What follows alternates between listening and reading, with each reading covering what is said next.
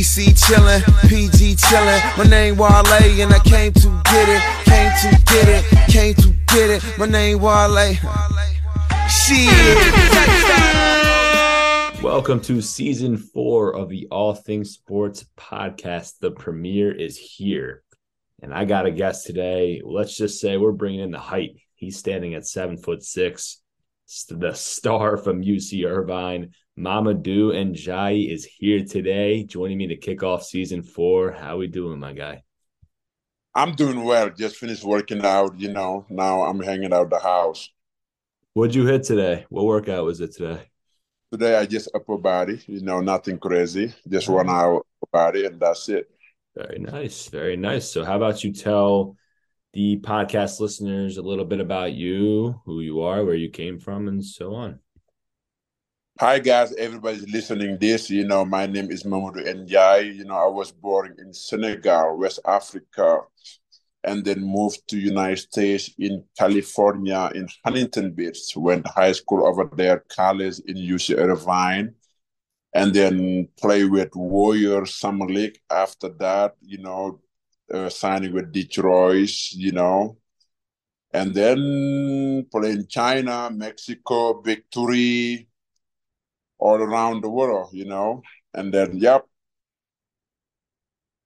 Very nice, brother. So I kind of wanted you to touch on UC Irvine a little bit. Um, can you maybe run down your experience there and maybe like a piece of advice that stuck out to you along the way? Yes, one thing I choose to UCI because I have a couple of friends who used to play in Irvine, and then because I and then I used to live uh 25 minutes from UCI, and then you know I started going there playing open game, you know, have some friend over there, and then kind of like used to it, walk around the campus, things like that, and also you know I started meeting the kid, you know, the coach, you know, all those kind of stuff, and then that kind of make me, you know like UCI. Yeah. Yeah. Cool. So to add on to that, to bounce off of that, 2015. I mean, that atmosphere in the tournament must have been crazy. You guys almost beat Louisville. Pretty sure you lost by two. They ended up making the Elite Eight. So not too bad of a loss. But what was that like? Just to kind of be in March Madness? Were you always aware of March Madness and what that atmosphere was like, and how did that really just feel overall? Oh God, trust me, it was the best moment in my life. You know, I'm sure it was. yeah. yeah, it was hundred percent best moment, and then you know, usually, I remember I used to play maybe 30, 30 minutes or maybe something like that, like 20 something minutes. But that game, you know, I didn't want to come out because, you know, you know, I was just like fully energy, ready to play, excited, you know. And then it was just like, a, it's all about excited. It was about money or anything, you know. It was about the game of basketball. You know, you just love it. You just, you know, enjoying like the you know the preparation, all those kind of stuff. Yeah, and you know, in addition to your experience in March Madness, you also faced off against Tacko Fall, who uh, let's just say he matched your height. So, what was that like going against someone your size? Were you definitely a little thrown? I mean, that jump ball, I believe, was the highest or tallest jump ball in the history of college basketball. So, what was it like going against Tacko? Absolutely. Hey, it was like uh, maybe now that's why I understand. You know, first time playing against Tacko, that's how I understand how all the most people feel about you know playing against me. Because Tacko is a legit seven six, or it might be more than that. You know, and then because I wasn't used to playing with anybody taller than like him. And then it was kind of like, you know, different feeling because I used to play maybe people like maybe 6'11 or 7 foot, things like that, you know. But, you know, face against Tacko, it was just like uh, funny to me and then feel like a little different. You know, when I turn around, I see this guy's right there. You know what I'm saying? I just say, no, no, wow. But it was a great challenge for me. You know, it was new experience, and that I enjoy it. Yeah, I'm sure you did. Did you guys ever talk about it like after or before you guys played? Did you guys did you guys ever like, oh, absolutely, absolutely. We did we did talk about it, you know, a lot of time because you know I I know Tacko before we play, you know, and then after that, you know, of course, you know, I see him, you know, we text like once a while. You know, when he come to LA, we get together, talk about, you know, things like that. You know, Tacko is kind of like a more quiet guy. You know, I'm more like a little bit crazy, you know, we little bit, you know what I'm saying? Yeah. I make fun of like that, but you know, he doesn't respond back. You know, he always laughs, smile. So you talk shit and he kind of just like absorbs it up. Exactly. I can say things, you know, bullshit, whatever I'm saying, you know I'm saying? He just smile. Oh, you know, you know, I'm a goofy guy, you know, but you know, for all that, you know, he's a great kid. So, you know, yeah. Yeah, that's awesome. Um, and to just um touch on, you know, college basketball as a whole, you had some experience overseas and with the big three and everything you know, what was the style of play like? How would you say the style of play in college was different than the pros? Did you notice any change of tempo or anything that stood out to you? A lot. It's a lot of different, you know. First thing, you know, playing college, one thing you just be like family over there. Yeah. Family, fan, you know, the fan, and then you just play because you enjoy it.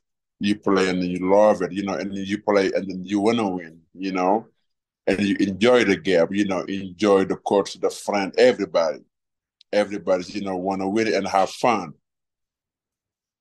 And then, you know, and then when you're in college too, you know, you're learning everything, you, you know I'm saying? A lot of things, you know, but when you decide to play professional, it's different. It's not the world everything is about business. People want to take your job.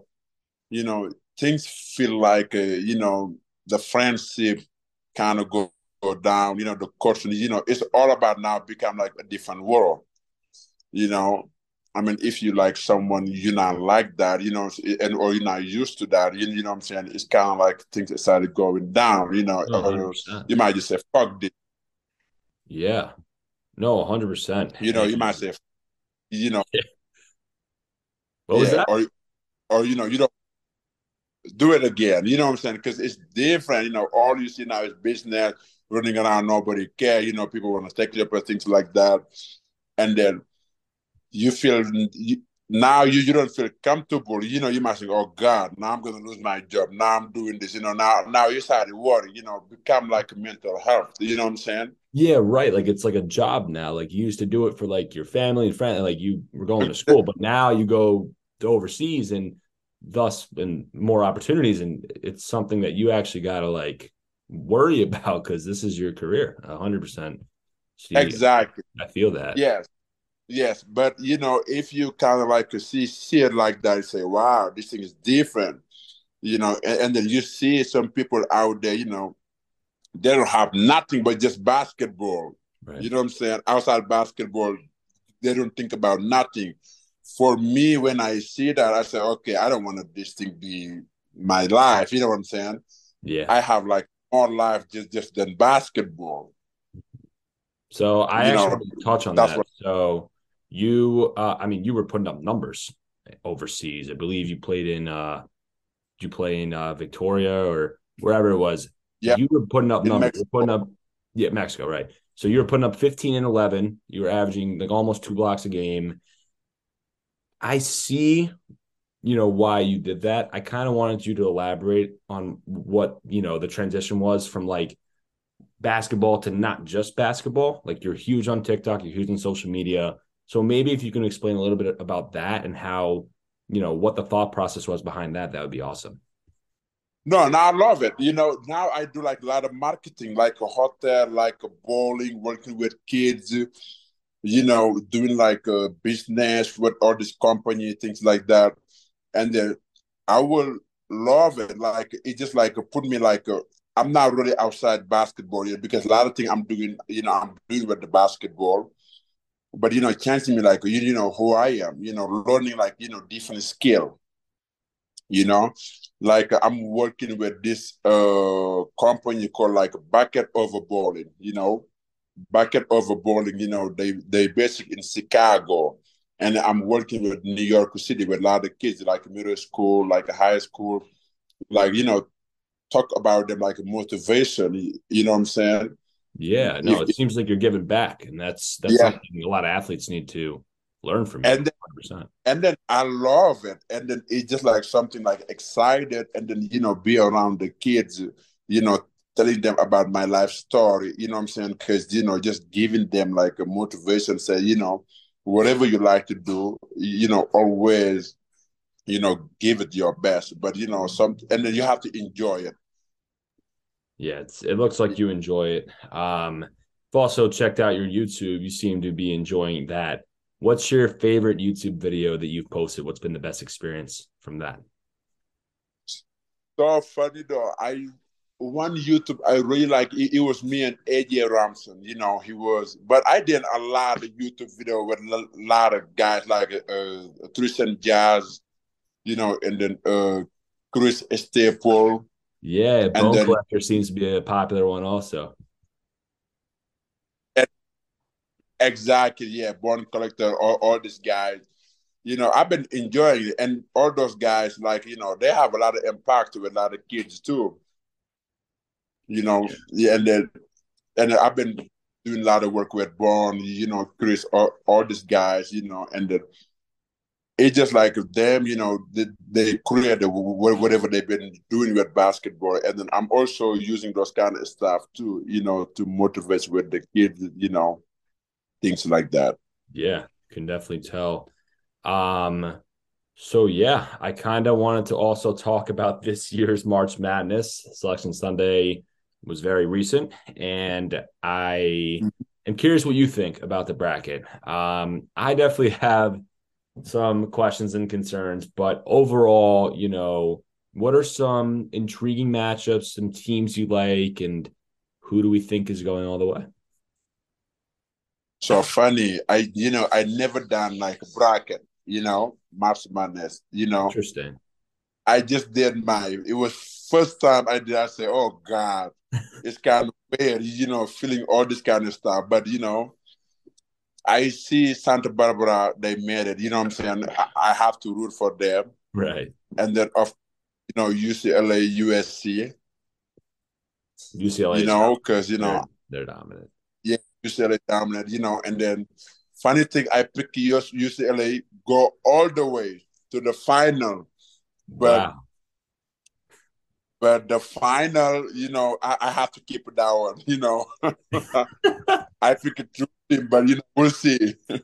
uh, yeah, I mean, it's funny. Uh, it seems like you're sticking to your Cali roots here, and uh, I, I'm probably gonna end up picking UCLA anyways, even though I have no Cali roots. But we'll be looking yeah. at your teams.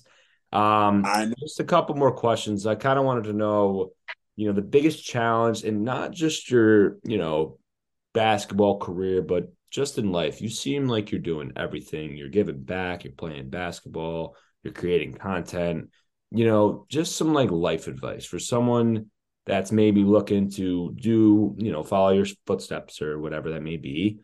What's, you know, probably the biggest challenge in your career? How'd you overcome it? And what advice do you have to give to everyone listening today?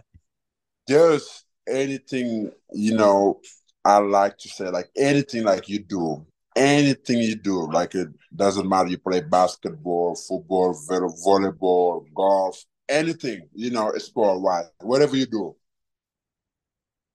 If you do like a sport, I'm just saying like use the game and don't let the game use you. You're playing basketball, use it. Football, use it. You know what I'm saying? Use it, you know, anything, you know, it's, it's gonna look, it's gonna go a long way. You know, after that, you know, you can use those kind of stuff, do like whatever you like to do.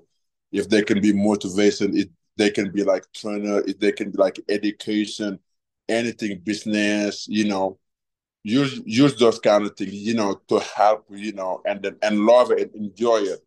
You know, if you decide to keep doing that, something you enjoy and have fun, you know, the money, you know, the success will come, hundred percent. And then you know, you're not gonna be stressed.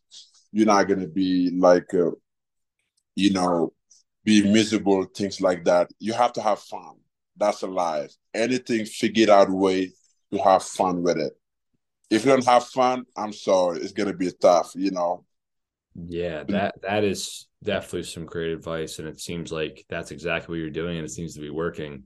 Uh, yeah. So what's coming up for you? What's you know what uh, collabs are coming up? What's your schedule looking like these days?